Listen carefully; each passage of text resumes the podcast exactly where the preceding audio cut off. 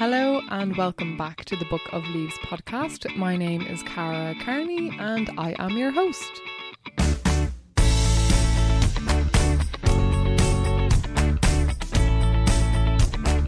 Hello, hello, hello. I am back. How are you? I missed you. Sorry to have been away for a couple of weeks there. I know that usually this podcast is out every two weeks. If you're a new listener, you may not know that. If you are a regular listener, sorry for the hiatus. Life just got in the way, but I am finally catching up on interviews and I'm excited to try get back on track and yeah, I'm just happy to be here. So I won't digress with uh, excuses. Just thank you so much for tuning in and hanging in there. And I am delighted to announce that this episode is going to have Evelyn Suttle from a group that you may have heard of called Vegans. Whether you are vegan or not, hear the name Vegans, vegan, Vegans. I love it. I love a pun. But um, even if you're not vegan, Vegans is an amazing Instagram account to follow because Evelyn and her two friends there do such a great job on highlighting not only where you can access plant-based food very easily in Dublin, um, but they also highlight highlight very various injustices and are just a very it's a very positive account even though they highlight a lot of injustices and um, negative things there's always like an action that they give you and I, I love it. So I would definitely recommend giving them a follow if you don't already. And of course we're going to talk about Evelyn and all of her activism. Vegans isn't the only thing she has uh, the only finger she has a no, that's the the the only pie she has a finger in. The only finger she has a pie in. That makes no sense. But the Vicomte is not the only pie she has a finger in. She is an activist in uh, Animal Rebellion as well. She volunteers with so many different groups. She shows up to protest after protest, and it's funny still. She thinks she's not doing enough, as you'll hear her saying this. Whereas I think you'll all agree with me in saying that she is she is a brilliant activist. Um, to look up to and to take inspiration and to take a leaf from her book to add her own way of living. I didn't even plan that little um, explanation of the title there, but there you go. I've spent some time linking everything that she chats about in the show notes. And then in other news, very quickly, before we jump into this interview, which I know is quite long already, but there was just so many golden nuggets that I could not share. Um, if anyone is going to Electric Picnic this weekend, the weekend of the 3rd of September, September 2022, I will be doing another Artivism panel on Saturday featuring, oh, yeah, Saturday the 3rd of September at 2:40 p.m. in Global Green. Global Green is like the environmental kind of stage sections are going to be load of workshops on. One with our past um a past interviewee Laura Kehoe for for one. The Accidental Rapper is also going to be playing. Very excited. I'm going to be spending most of my first ever time going to Electric Picnic at this environmental area. So I cannot wait. And I will be doing another Artivism um, panel talk kind of workshop because there'll also be um, people sharing their art pieces and we'll kind of break down, you know, uh, how, how that generated change or have a little conversation about it. So I really look forward to hosting Anthony Kinahan, who is an actor and friend of mine who has performed in many um, shows, but there'll also be an environmental activist who I have had on the show before called Rachel Dempsey, and I can't wait to have her chat to meet her in person and to have her share some uh, singing with us, and we'll all try try a bit of that together, and then there'll also be a poet that I'm uh, going to confirm TBC, but keep an eye out on my socials and you can keep up to date on the talk and anything else that is going on behind the scenes.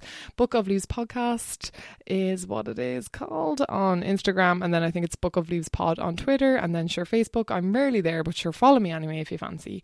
And if you do like this podcast and you would like to contribute to the running fees of it, from using Zencastr to the website hosting, etc please do subscribe on the Patreon for any amount that you can afford for as long as you can. And uh, there's also a once off model on buymeacoffee.com if you fancy like contributing a couple of euro there. You absolutely can, but don't put yourselves under any huge pressure if you're not in a position to do so.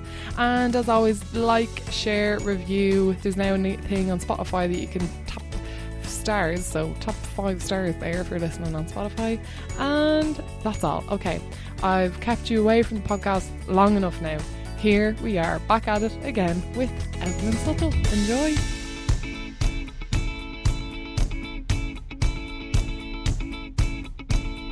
Amazing. Evelyn, I finally have you on Book of Leaves, and I just can't thank you enough for dedicating your evening to chat to me. And for people who don't know anything about you, can you introduce yourself to listeners, please? Okay, cool. Thank you for having me. I'm very excited and nervous. So, I, I often think about the question of how to introduce oneself, and I find it weird that you introduce yourself using your name, even though it's something you never picked. And yeah. and often people introduce themselves with their jobs, but a huge portion of people don't pick their jobs either. So I'm like, how do you describe yourself mm-hmm. when you when you want to talk about what you actually are as a person? And so I I would you? say I'm who who am I to my core? Uh, beyond my name and my job, I consider myself an eco-feminist animal rights activist. Not as much as I'd like to be, but uh, to a certain extent.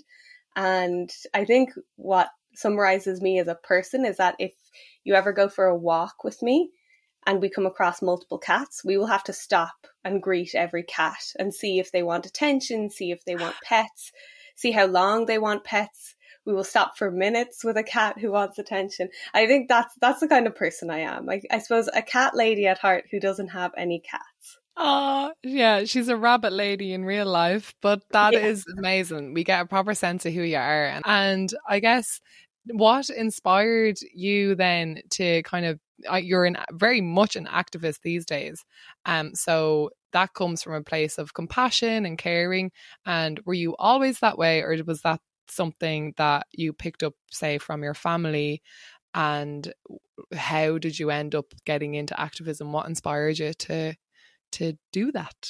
I don't know for certain. I guess it's one of those questions that you have to think back upon retrospectively. Mm. I don't think anyone wakes up and says, I'm going to become an activist today and from now on. I think it is a case of you become passionate about maybe a local issue and then you realize it's tied to global issues and and you might not even realize it. And i think retrospectively the thing or the person i cared about most growing up was a rabbit. As you said i'm a rabbit person.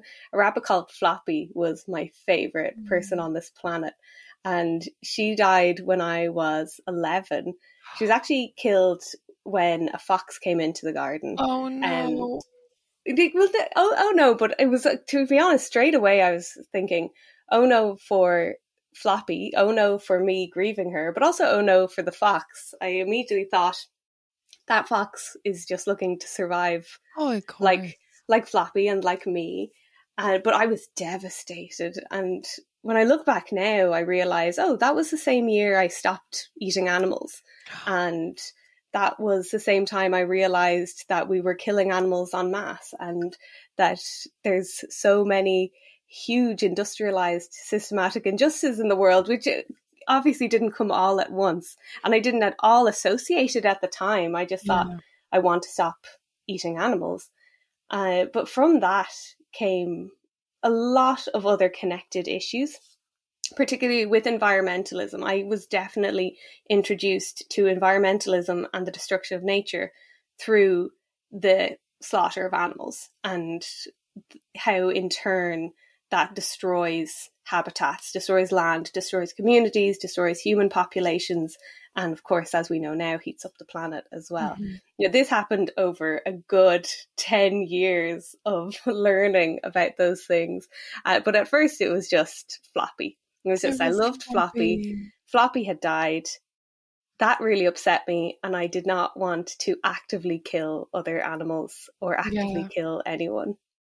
That's a, a, lot of people share that same path into not eating meat anymore when when they lose a, a companion animal and they're like that. Well, I can't if if, if I feel this way about um you know Floppy or Buddy or Ringo, whoever your your animal is, like yeah, absolutely that dissonance um clicks for a lot of people, and especially I think more so when you're young, uh, because your compassion is hasn't been like uh, conditioned out of you or something yet. So, did your family? Because I guess I was able to stop eating meat at the age of twelve when I put two and two together about meat is animal, animal is killed. I like animals. I don't want them to die.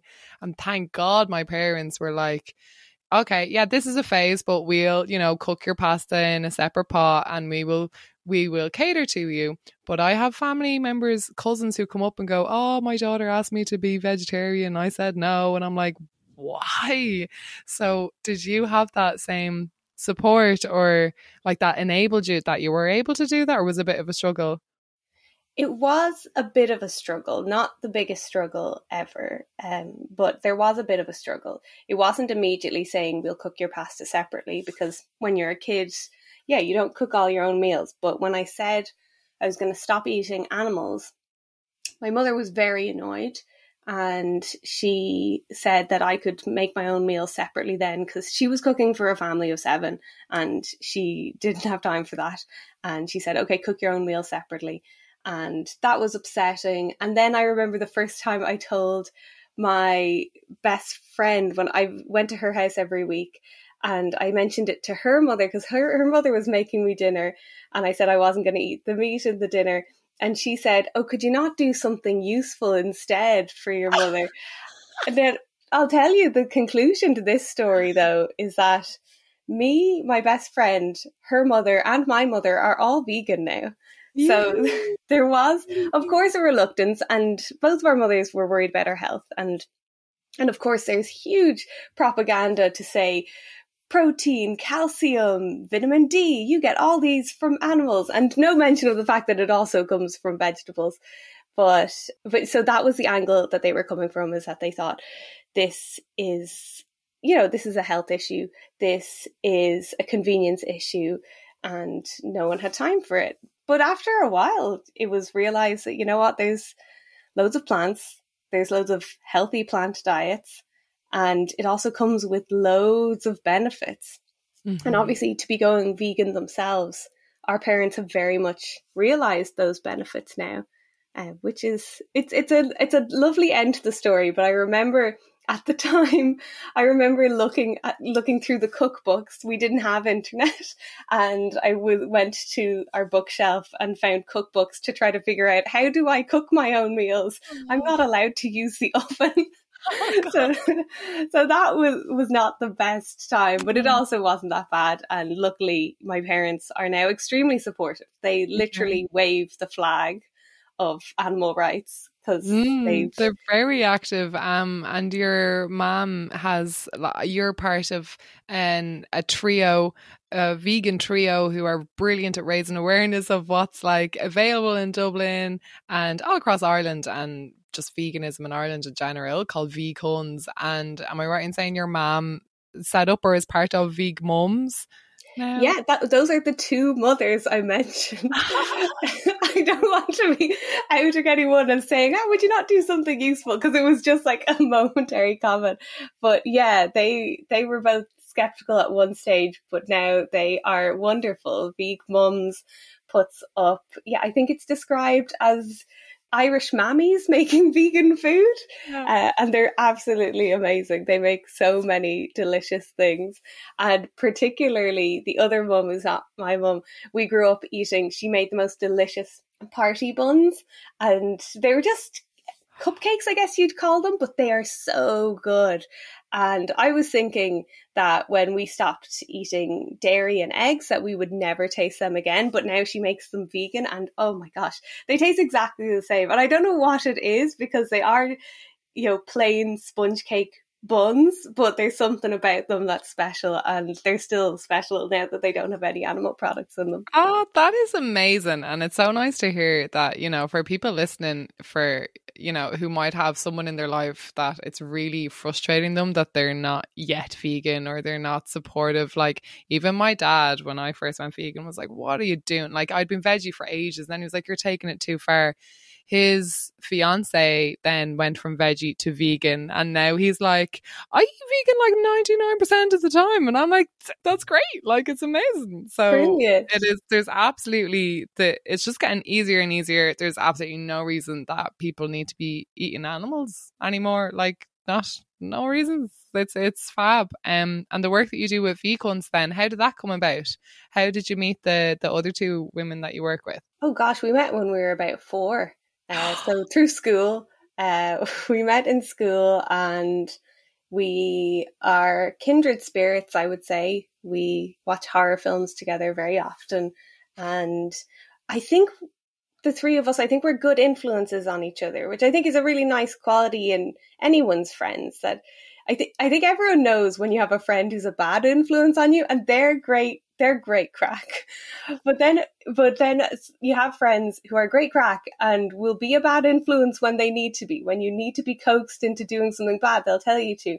But in terms of ethics and principles and just being a cool human being, it's they're they're those kind of friends. They we bounce off each other with different human rights, animal rights, and environmental issues. And I love when they call me out on things and when they say, "Oh, actually, you're being ignorant to this issue," and actually, you're being ignorant to people who do not have a choice regarding this, and they. So it's just my two best friends, Linda and Kate, and I love them to bits and have known them forever. But they also make me a better person. So when we were all vegan, probably eight years ago or something, Kate been visiting London. So Kate's uh, partner was in London and she was sending loads of pictures back of, oh, look at all these vegan places to eat in London. And you're able to find out about them because people have these Instagram accounts that tell you where you get vegan food. And she said at the time that we didn't have that in Dublin. So she said, let's set up a Dublin based in vegan food Instagram account and that way we can show that there's vegan food everywhere. And honestly, at the time, I said, Oh, how long can this possibly last? Surely we'll go to the two vegan restaurants, we'll post about them, and then there'll be nothing left to show. But then I think we're probably over a thousand posts later, we still have not been to all the vegan restaurants in Dublin, yeah. and we still and we we still haven't tried all the vegan pizzas yet, and I don't think we ever will because people mm-hmm. keep pumping out vegan pizzas all over the gap, mm-hmm. and uh, we we try to share when we find something new and exciting, but also we try to use it as a platform to say, by the way, we're eating this way because it's better for literally every life on earth. Yeah. Uh, just to to remind people that this is not a fad diet. This is not us saying we want to eat salad all the time because we'll look fabulous. No, this is this is an agricultural food system issue that affects literally every life on the planet. Yeah. One of the best diets that anyone can consume. So it's good for your health. It's better way better, million times better. Okay, that's not a scientific fact a million times better, but it's a lot better than animal eating animals because just the resources that are needed and then of course is the actual life like i you, i just walk around feeling a little bit lighter knowing that i'm doing my best. And it's been so it's just made so much easier by yeah all these businesses bringing out more food. But then people like you guys like showing oh look at all these cookies that we can easily get you know in m&s you know it's so much easier now. I can't get over the change. I haven't been vegan as long only six years now, but the change was just. I remember seeing my first vegan frozen pizza. I was actually in Germany. It wasn't even in Ireland. And I welled up. I was like, oh my gosh. and I was like bringing home, uh, I brought home like three cans of spray whipped cream from Germany as well because I just love that so much. And now it's everywhere. You can get vegan spray spray whip in a can now. So yeah, it's just there's no better time for it. But you were talking there about a couple of different issues that you also care about, which I know you're you're an activist about um so many things, which is amazing. But how I guess does activism manifest for you and what's your what's your favorite part about being an activist? I know it doesn't happen one day you choose it, but it's kind of the life you kind of end up in and the circles you end up in. But yeah, how does it manifest and what's your favorite part about it? It manifests with me with doing what I can when I can. There's definitely times when I just need to zone out for a while. And then there's times when I'm up for attending a protest every day and emailing politicians every day and sharing information as much as possible every day and supporting organizations I agree with as much as possible.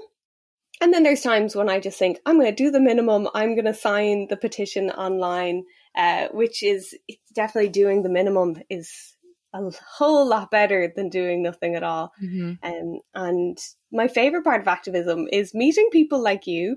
I love just being around people who are equally worried uh, or have similar worries. And because there's so many, especially with environmentalism and animal rights and actually so many issues especially with especially with every systematic injustice it feels like you are shouting at a thunderstorm mm. and that that voice is going nowhere but then when you have two people or 10 people or sometimes a thousand people shouting at that thunderstorm it feels so much safer and it feels like you are being heard by someone and that other people are scared too. And it's that idea of a problem shared is a problem halved. And yeah, I like I like being around other activists and I like learning from them as well. I feel like every time I attend a protest, like last time, what was the last protest I went to was about uh, Shannon LNG, so it was about fossil fuels but I meet people there who are telling me about their other human rights and justice campaign that they're working on, and can I go to that as well? And it's just kind of this snowball effect of being, you know, influenced by other people. I don't like to say influence because that's now so associated with mm. buying, yet not being informed by other people about important issues and. Uh, yeah, I think the first protest I ever went to was as a child about the Iraq War. And I thank my dad for bringing me to that because I think otherwise I wouldn't have been exposed to this idea of there can be people power and there can be a counter movement uh, when we have and when we always have a government in place who are doing things that the general public are against. So yeah, I liked I liked that because I was just surrounded by all these signs that said things like, you know, blood is thicker than oil, and I was being exposed to people who had these ideas that, you know, just because there was someone sitting in a seat of power saying, yeah, we'll accommodate for this, that there were so many people on the streets who were saying, no, I'm going to shout at you and I'm going to pressure you. And yeah, obviously, a lot of the protests I have been to have been, I suppose you could say, unsuccessful. We are fighting very much an uphill battle on all the fronts I've mentioned yeah, sorry, that's going into a negative way, but I love it. I love it though. But I love that there there are people fighting that battle because one person said to me at one point, it was at an anti-racism event, and they said, "Isn't this great? We have so much hope." And I was saying, "Yeah, but there's there's so much so many horrible things going on." And they said, "Yeah, but there's so much to fight for. There's so many good people here and there's so many good people all around the world and there's so many beautiful things around the world that this is all currently at stake and therefore we have the greatest amount to fight for that we've ever had. And that, was such a hopeful thought. I thought wow that's that's such a, a positive way of looking at it that yes we have everything to lose but also we have literally everything to gain by campaigning for these issues. That is so beautiful. What th- like I nearly want that tattooed to my skin, like there because it is so easy to forget. Um, but I totally agree that when the one of the best things about getting involved in ac- an activism, from local litter cleanups to leafleting to attending protests or organizing them, is absolutely the people you meet. You learn some amount of skills as well when you start volunteering. If you get into the volunteering side, you, there's people willing to give their skills and they might be working in in a particular industry for years and years and here they are giving their skills to a cause from uh, creative to uh, you know, I've learned so much about press release writing that I never thought I would know. All of these things, you know, um, not to mention, of course, the people, and you feel just held by this like invisible invisible hammock that you are all just like holding up together unaware and everyone is just you know supporting each other and you were mentioning as well that your dad am I right in saying he has like does he have like a vegetable does he like grow food or something as well? Is Eco Farm Ireland something in your family? Yeah, so Eco Farm Ireland is extremely small scale. it sounds bigger than it is. It's our way of basically myself and my family wanted to highlight the fact that food, nutritionally essential food, so grains, fruits, and vegetables can be grown here. Because one of the huge misconceptions is that, oh, Ireland only focuses on meat and dairy because that's all we can do, which is just not true whatsoever. So uh, we started um, a, an online presence and a small urban rented vegetable spot where we grow vegetables, fruits, and we've grown a little bit of grain, but that's something we definitely need to work on because uh, a little bit of cereals because yeah, I'm not great at it, and we're learning as we go. But my family are very much while they are not experienced food growers, they do have some plant experience, and everyone's bringing their two cents into it. Mm-hmm. I, my two cents is just I'm absolutely enraged at the treatment of animals in our food system. So that's my two cents, which isn't the most helpful, but it's the the drive and the passion. And then my brother is a botanist, so he brings in that research he has, and his his focus is on creating a plant based food system or a sustainable food system. So he brings that knowledge of, oh, yeah, well, this is how we do it sustainably, and this is how we can do it without harming the soil and harming the air and harming the surrounding biodiversity. And then my dad, his background is in landscaping, and so he he's able to tell me the Latin name of every plant, which isn't something I always ask for. It's not something I, I'm happy to call it a potato, and that's that. But uh, but he does come with all that knowledge of um, I know spotting when something is diseased and when something needs wow. more attention, and uh, when something, yeah, we have a constant argument over how to deal with the weeds as well, and uh, which is good. We we argue about okay, what is the most environmentally friendly and animal friendly and human friendly way of doing this. And yeah, we just want to show that anything that we can grow, any fool can grow, because that's the thing. we are fools. Um, and anything that can be grown in Ireland that is nutritionally beneficial and can be grown in a way that's environmentally uh, beneficial in relation to what we currently do that that should be done on a huge scale mm-hmm. that it is just absolutely outrageous that meat and dairy is officially nutritionally unnecessary it is officially environmentally destructive and catastrophic and yet we are focusing more than 90% of our agricultural land in Ireland on that, which equates to that's agricultural land. If we equate it to the island as a whole, it's still the majority of the island. The majority of the island we live on is dedicated to food that is destroying the planet, that's nutritionally unnecessary, that's associated with an industry that has horrible human rights injustices, that's heating up the planet and killing everyone, that's obviously also taking up so much space that's destroying habitats and destroying all the native species we have, some at an alarming level, some at a slower level. But yeah, this is this is something that we are funding with our taxes as well. And mm-hmm. no one ticked a box saying, oh, yeah, all that consequences sounds good to me. Yeah, taking up that much of the land and making the air that quality and poisoning that many rivers, that all sounds fabulous. No one agreed to that except a few people who are making a massive profit off it and those in power who have decided that yeah this is the most profitable way to go and as we know the meat industry the dairy industry the egg industry is so associated with horrific wealth inequality that we have, yes, the beef barons on top who have a huge influence on people in power in Ireland. Mm-hmm. But we also have farmers who are being wedged into a corner of, we will only fund you to do this.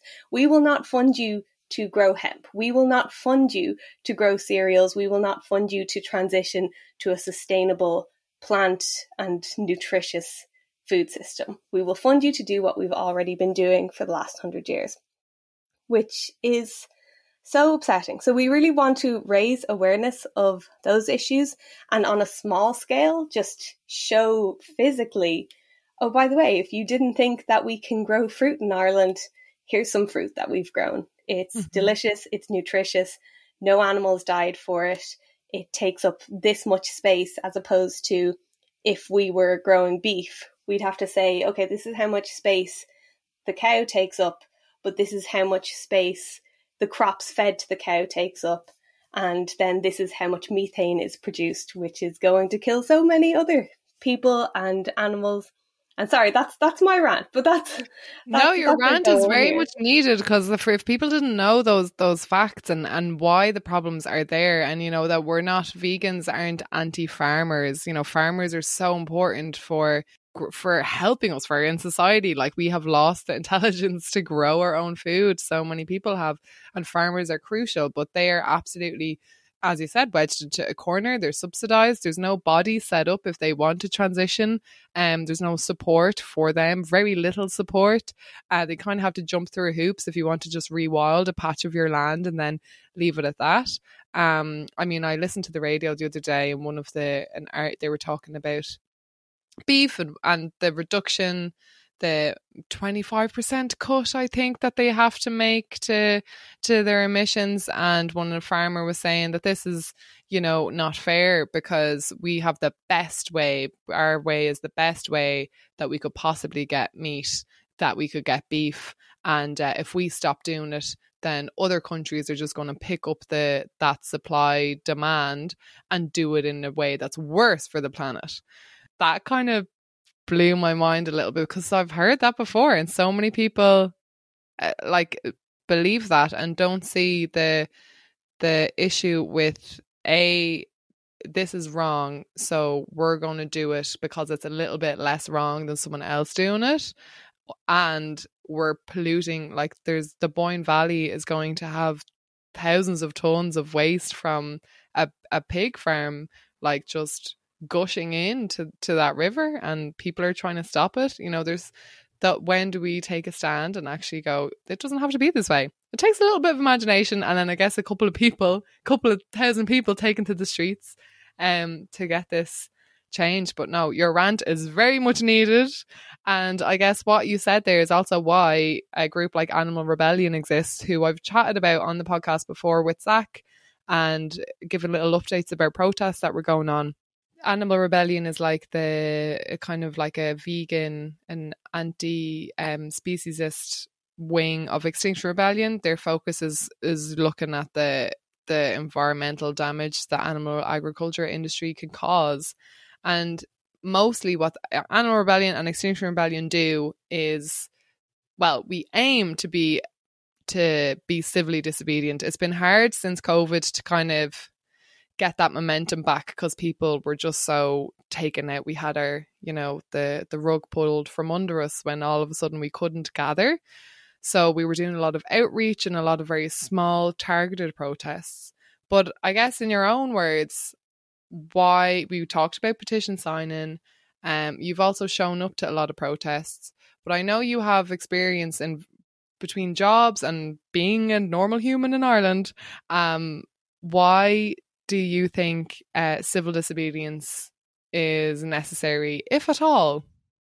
Which I probably know the answer to, but it, it is necessary. it is necessary. Yes. Well, yeah, I have huge admiration for the stuff Zach does. And just on that note, because you were mentioning how important well, farming feeds us. It's not a case of, oh, it's important to be farming. It, it, it keeps us alive. And I remember when Zach was on the roof uh, at the Department of Agriculture, the Animal Rebellion sign was farms, not factories. And from a capitalist point of view, some people were saying, no, I support the industrialization and destruction of animals. But even from a, I suppose, from an animal welfare side, I know some people were commenting on that saying, no, no factories and no farms, because people had this association. And I guess this is what's uh, promoted by Irish agriculture. People had this association that when we said farms, not factories, that it had to mean animal farms, that it had to mean that animals were being forcibly bred and killed. And they said, no, no farms either. But that was without the realization that the vast majority, if not all, of what a vegan eats is farmed. Farms are absolutely necessary for food production for the human population. And they, it is not necessary to kill animals at, on farms, not at all. But fruits, vegetables, cereals, anything you buy is farmed and that's what we need to support is sustainable ethical and fair trade plant food mm-hmm. Regarding the question of why we need civil disobedience paired mm-hmm. with that is that yes while conscious consumerism and small steps and carbon offsets supposedly and emissions targets while all these things sound good on paper and sometimes we need to celebrate the things that sound good on paper in order to give us hope. They're not working. We have to face the fact that at the moment, in terms of saving animals and saving the planet, which is saving life on Earth and saving people, we are currently losing. We are on a trajectory to lose the Earth being habitable. So, what we need is a revolution. And if we look back on past, past successful revolutions, very few of them were done with just baby steps and negotiations with governments in power. The majority of successful revolutions involved huge disobedience against those in power because those in power were the ones creating the systems that needed to be revolutionized. And so when it comes to this, often the comparison I make when someone says, Oh, I'm against civil disobedience, I think we should talk with our politicians and have them make it so that life on earth is saved. Well, just for one thing, that hasn't worked yet. And it hasn't worked for the 30 years that we've known that this is happening. And, but I tell people, well, think about how the Republic of Ireland was set up. Do you think the Republic of Ireland was set up by just someone having a chat with the Prime Minister and saying, Here, listen, this island wants independence. Can we think of a few steps to make that happen? No, that happened with a violent revolution. It happened with people taking over several key spots throughout Dublin City and throughout Ireland and protesting and taking over and saying, no, we need this to happen now because we've been campaigning for this for 700 years. And for 700 years, you've been saying you'll take small steps. With the climate crisis, we do not have 700 years. We'll be lucky if we have seven years to turn this around.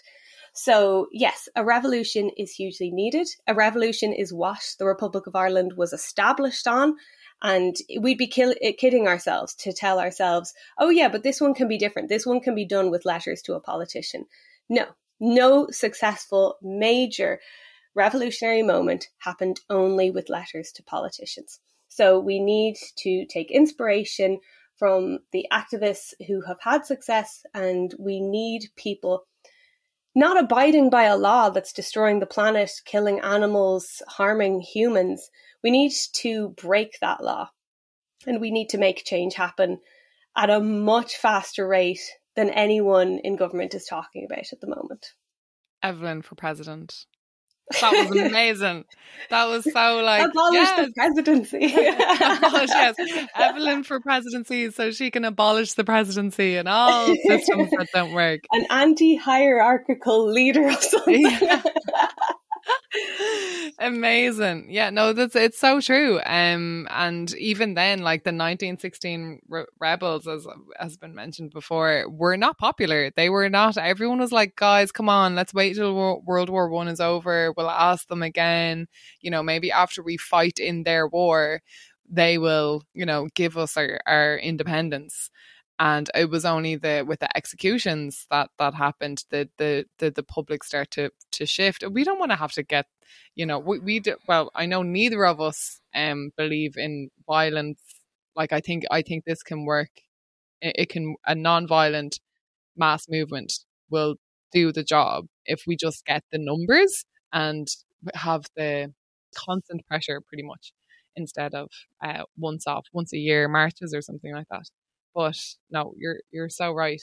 And animal rebellion and extinction rebellion and uh, just stop oil and there's all these movements that are sprouting up that are working on uh, civil resistance. And i guess if if people are listening and they have yet to dip their activist toe into that pool um what kind of advice or tips would you give them? What would be my advice or tips? It's pretty hard to start your own organization, and I completely support people starting their own organizations, but it's probably not a great first step is to say, I'm going to set up my own whole revolution by itself. No, I'd say join uh, groups that inspire you, research them. If you have internet, a lot of people have internet now, and that's a great way to connect with people who are concerned about these issues, find out about them, um, as you've mentioned, Animal Rebellion, Extinction Rebellion, Shliela, um, Galway Feminist Collective, uh, National Animal Rights Association. I'm definitely going to regret leaving out loads of organizations as I list this, so I'm going to stop listing, stop listing examples. I'd say uh, find out who is already campaigning around an issue that you're concerned about join that campaign. Of course, you might join a group and you might say, actually, I disagree with this principle. And you will most likely meet other people who disagree with it as well. Like the fact is, when you join a group and you find out, oh, actually, this group isn't pushing the boundaries as much as I wanted to, or this group is pushing the boundaries much more than I'm comfortable with. There's definitely someone else in the room or someone else on the Zoom call who feels the same way. So the only way to get talking to them is to get involved with them, join your local community, join the tidy towns or whoever. The tidy towns are very organized and I hope that they start pushing boundaries all over the gap. Would that but that's amazing? You, yes, I'd love to see the tidy towns occupy parliament. That would be unreal.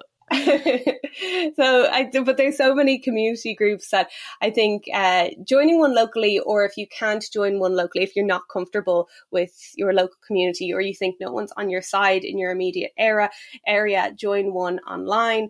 Follow them, see what they're doing, see how you can help. And there's so many different ways to help. I'm, you've said it so many times before that if someone is an artist, if someone is a writer, if someone is makes videos, or if someone uh, likes to march as an anonymous figure in a crowd, if someone likes shouting on a megaphone, if someone likes singing on a megaphone, there's room for everyone because everyone can get behind these issues. Uh, the issues of animal rights injustices and the climate crisis affect absolutely everyone. And we need everyone on board and the skills of everyone. So it's definitely not a one size fits mm-hmm. all. I know people who use knitting as their form of activism, and I know people who financially support activism. And I know people who get, who are the ones jumping over the fence and getting arrested and doing the prison time as their form of activism. So it, no matter what your comfort zone is, if you are concerned about this issue, find someone else who's concerned or help someone else who's concerned and get involved. I realize my answer is very not straightforward. It's not saying, yeah, oh, just there's do so this. many options. Yeah, that's the thing. Yeah. Like, it's not one thing. Yeah, no, I think it's absolutely justified answer there is something for everyone and as well not everyone is in it uh, supporting or getting involved with civil disobedience. Like you said there's so many ways you can be involved. Doesn't mean getting arrested especially for people who are in vulnerable positions where that is not something that they can be afforded to them be it they have you know they're raising children or they could like they could be a single parent or they might not have a visa here they might be living in direct provision and jesus the last thing you need is to make your life even worse if you're living in actual hell on earth. So there is people who don't need to be arrested um, but there are so many ways a million and one that you can actually support the movement and civil disobedience anyway. And I know Animal Rebellion will be doing a talk upcoming at VegFest. I can't wait for VegFest, which is a vegan food festival in Dublin. For anyone who doesn't know, it's on the 25th of September. 24th and 25th, I 24th and 25th. And Sunday. Yes, that's going to be in Dublin. So you can follow Veg Fest online if you want to keep up with them and uh, what what's going to be happening there. It's a very, it's a really, really inclusive event. Like uh, it's it's brilliant. The last couple of times I missed it with COVID. So Animal Rebellion will be doing a talk there, which you may hear one and or both of us at. VCons will also be doing something, so we'll have to check that out. And there may be some upcoming activities planned for Animal Rebellion. Hopefully, there'll be an outreach day in Dublin on the 10th of September. So, if people are around, keep an eye on their Instagram to see what that will be about. And you can come and chat to people and get to know more if you like. But before we kind of enter into some weird questions to finish off the day. You also mentioned before we started recording that you have recently contributed to a book. And I'm just going to be as vague as that. Can you tell us what it's about and what uh, what your kind of your other kind of passion? Well, it's not other; it's kind of all encompassing. Yeah, well, I would definitely be vague because I went into it very vague because I am not a writer whatsoever. I um, I do not consider myself an academic in any way, quite the opposite. Um, and I really had to adjust the way I say things because they were saying, oh, this is not how in an academic publication we do this. So it's um, the uh, De Montfort uh, University in Leicester are doing a feminist animal studies publication, and they're bringing together all these different chapters on really interesting topics. I'm so excited to read it when it comes out next year. But um, the chapter I'm contributing to it it's called Votes for Women. So the fur is F U or because it is focusing partially on the Irish socialist uh, suffrage movement, women's suffrage movement of the late 18th and early 19th century, but specifically on the leaders who were socialist, eco feminist, animal rights activists of various different kinds. And part of the reason I called it Votes for Women is part is because I love a play on words. I absolutely is brilliant. It. it quite well summarized what it was about. That it was about votes and political activism. It was about uh, women, obviously. It was about feminists and women, non-binary and trans people being leaders of the feminist and equality movement.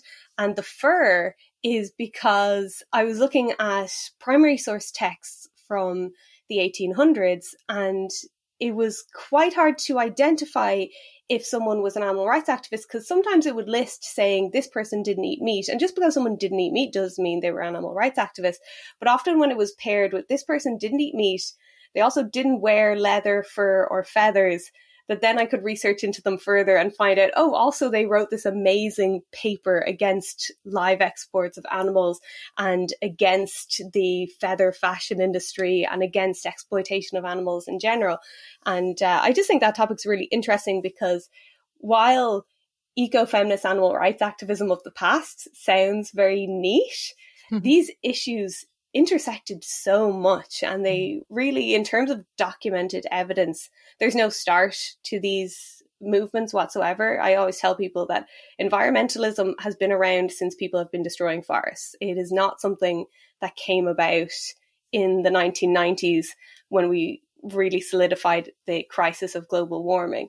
No, it's been something that's been around since the beginning of humanity.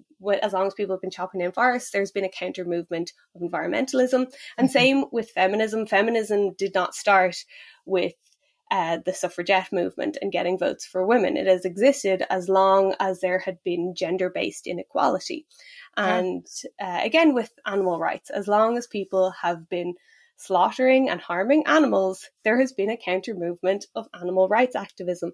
So I tried to identify a way of bringing this together where I could find sources from the past and really the 1840s coinciding with the Great Famine in Ireland.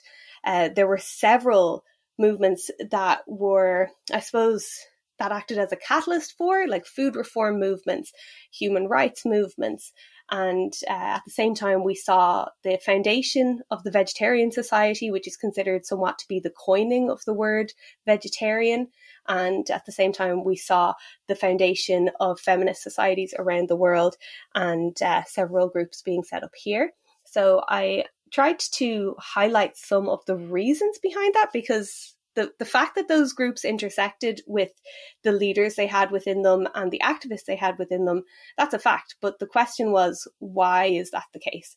So I was looking into the overlapping issues of reproductive exploitation, the issues of conscious consumerism and anti capitalism, and um, tackling human rights injustices alongside animal rights injustices as an egalitarian movement. And uh, so I found it very interesting, and I was really glad to put some of it down in paper and then to have people come back saying, This is not how you should write for this.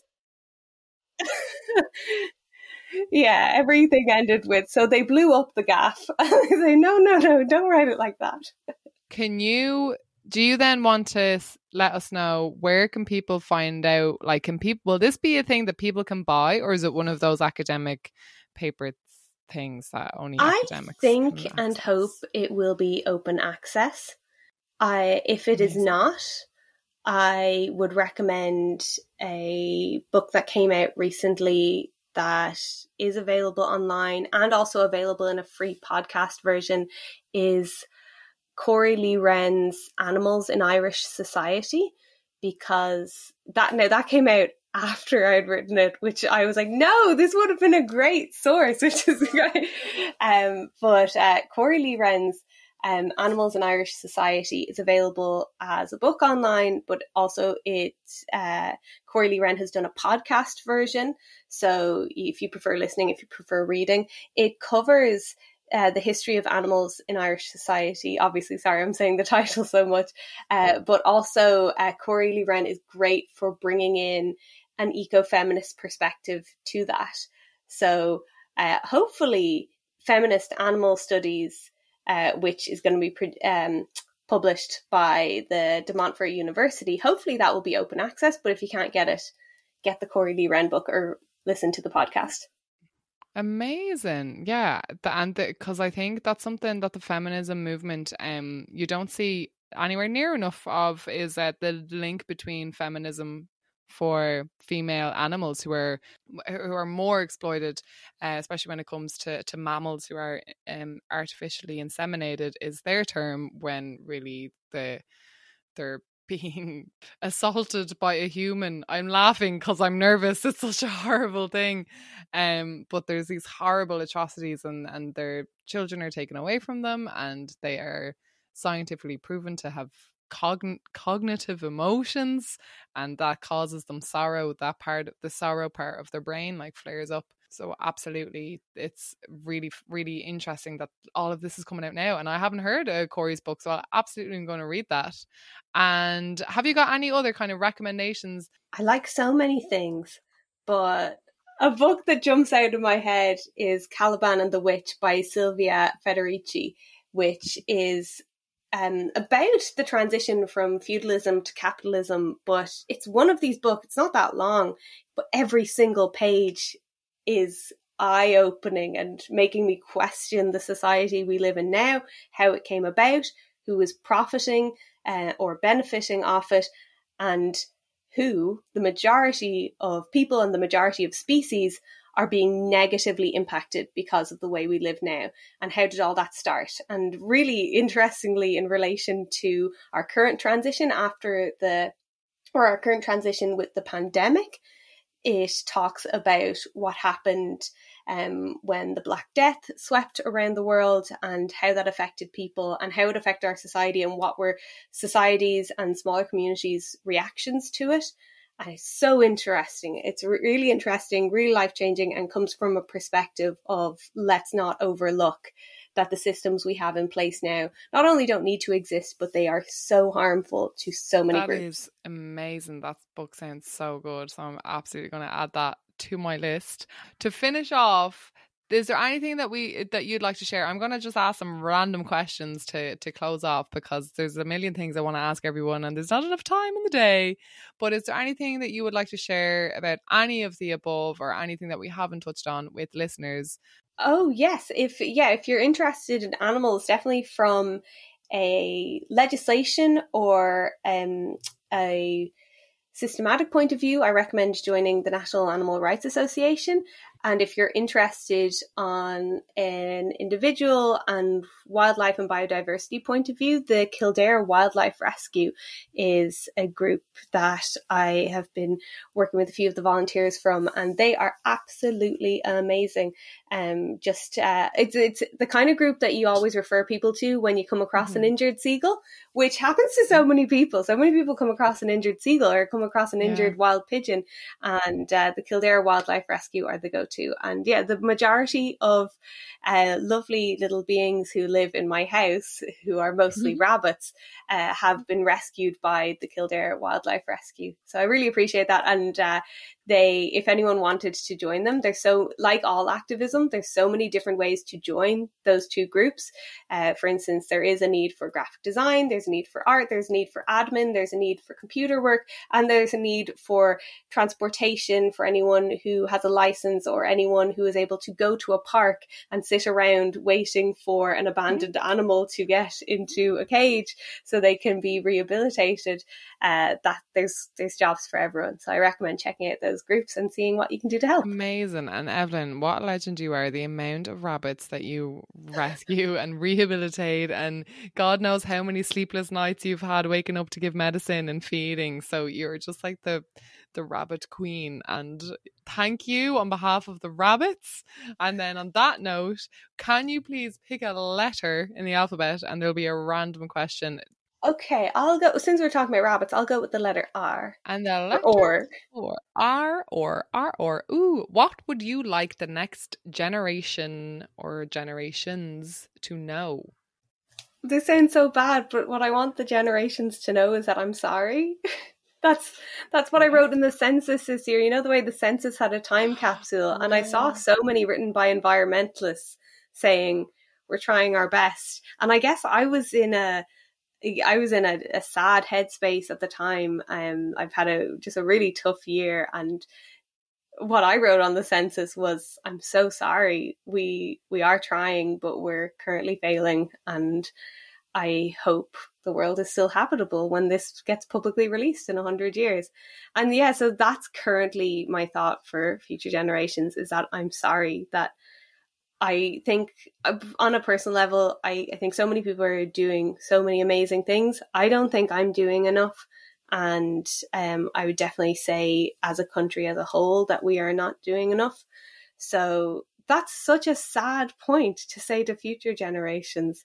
Um, but if that's what you feel, that's what you feel, and it's absolutely valid. Because I have those feelings as well of I'm not doing enough, and then I'll go through go through. It's like a cycle, and then I'll remember Joanna Macy's work and go, "This is not my sole responsibility. This is the work of the collective. What I'm doing is feeding into the collective," and then you see the government do something shitty and you're like i'm not doing enough or you know it is a bit of a cycle um and uh, yeah I, I want them to know that i'm sorry and i tried as well and i'm still going to try and i'm going to die trying e- even if my levels of ability and how i'm trying will fluctuate you know? Like you were saying when you were asked uh, about how your activism manifests and you were like I do what I can when I can. From some days that's petition, some days it's it's protesting, and I think that's so valid because we all have our careers and our families and our health and all of these other things to deal with and and do as well. Okay, let's go with another letter. Oh, my microphone is deciding to quit. There she goes. I'll go with the letter J. Jay, what's the first thing you would do if you became Taoiseach overnight? End Taoiseachs. um, if I became Taoiseach overnight, I would immediately implement the advice of several citizens' assemblies that we have already carried out and have not implemented the advice of um, in terms of environmentalism and human rights. There's so many steps that we already have listed that we're not doing. I suppose I would uh, I would say that we have to tell the truth. I, I one thing little thing that I would take inspiration from is do you know the smoking ban? That so many yeah. people said this idea of smoking outside it's not going to work it's not going to make a difference it did work it did make a difference mm-hmm. and the mm-hmm. covid restrictions we put in place again people were saying we we can't do this we like it's just too big an issue to tackle and together our society decided we're going to protect the vulnerable and we're going to do our best and so many people did amazing things in a really terrifying time mm-hmm. and yeah i think that that yeah that there I, I don't know what i'm saying this would be my first speech I would, I would say i don't know what i'm doing and i don't think any individual can make decisions for an entire population so let's figure this out together um and, i love uh, it that's enough that okay, is, I that is enough as a Taoiseach. That is enough for your first. It's only the first thing, you know. It could be make a cup of coffee so that you have the energy to go in and dismantle all these systems. But yeah, because they'll say it takes you a long time for anything to happen. We'll end oh with gosh. one more, one more letter. B. B. The most beautiful sight or place you've ever seen. The most beautiful sight or place I've ever been is my back garden when there are rabbits hopping around. That is my happy place, and I want everyone to have a happy place like that. And there's something about a little rabbit's cottontail bouncing around.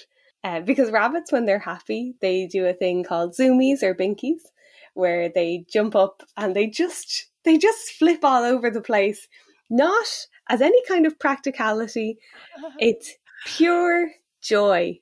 And it gives me pure joy to see another species having pure joy. And whenever I make a wish on a birthday cake or anything like that, I, I think about that and I wish for everyone to have it. I wish Aww. for everyone to have binkies and have zoomies and to have their little their little haven they can go to. So yeah, it's it's not like I'm sure there's other people who say the most spectacular things ever, but yeah, mine is my back garden with little cottontails jumping around.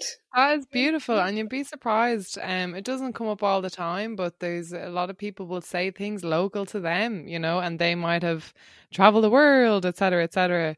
So that's so beautiful and yeah they do like they just jump in the air and like flip all around and then land again it's so gorgeous to see and i wish my landlord would let us have non-human animals in the house but maybe i'll just have to sneak those in and civilly resist her but Evelyn, I cannot thank you enough for your time and for all the activism that you do and continue to do. It is you're doing enough for what you can right now and you're doing a great job and thank you so much and i don't that might sound like you're doing a great job kind of patronizing i really don't mean it like that like the work you do is just fabulous um for so many different causes and i can't wait to set my eyes on this uh, academic paper as well how exciting but thank you so much for giving me your time i really appreciate it Thank you so much, Cara. And if that book isn't published in an open access space, I'll be giving a talk along the same theme of eco feminist animal rights activism in Ireland at Dublin Veg Fest you at the end of September. So I'll see you all there and we'll all eat lots of delicious food and we'll all learn interesting and important things from each other. Love it. Yes, I cannot wait. Thank you so much. I think you guys will agree that Evelyn's honesty is just absolutely lovely in this episode, and I hope that some of this has resonated with you or helped you and you found some inspiration or tips and I really would recommend giving Vcones a follow because Evelyn we didn't really go into zero waste living in this chat. There's just so much to talk about but she's brilliant for zero waste cooking and just living zero waste in general and or reduced waste um because I know zero waste is pretty pretty hard to come by but um, she's really great for putting up uh, recipes, easy to cook recipes, and um, as are her friends that she runs Vegans with. So, really do recommend giving them a follow. And hopefully, I will see some of you at the outreach event on the 10th of September. I actually, the day after recording this interview, I was at work on Stephen's Green and I saw Evelyn and Laura Broxson, I think her surname is, from NARA, National Animal Rights Association, passing by for um because uh, they had just come from a protest at the Canadian embassy. So really, as Evelyn is out every day, she had gone out on her lunch break, and uh, yeah, I think we can definitely take a leaf from her book and you know spend a little bit bit more time with uh, volunteer groups or help in any way help in any way we can whatever capacity we're able to um cuz and that will fluctuate throughout the year throughout you know what's going on in your life uh, like very much so. I've experienced for the first time just a time when I wasn't able to do the podcast. I just wasn't. This was the activism I was always able to keep doing and then the last few weeks it just slipped between being busy and um not having my head screwed on enough to plan for interviews and um I guess feeling very overwhelmed with the world as well and uh, thinking is there really any point to doing this because it's such a small podcast but I really enjoy it and I hope you listening as well have enjoyed it. So look this has been a long chat. Thank you so so much for listening. I really appreciate it and yeah if uh, if you have any suggestions or requests or feedback for the show please do get in touch and I hope you are keeping safe and well and I will be back very soon. Okay, thank you so much, guys. Love you all. Bye.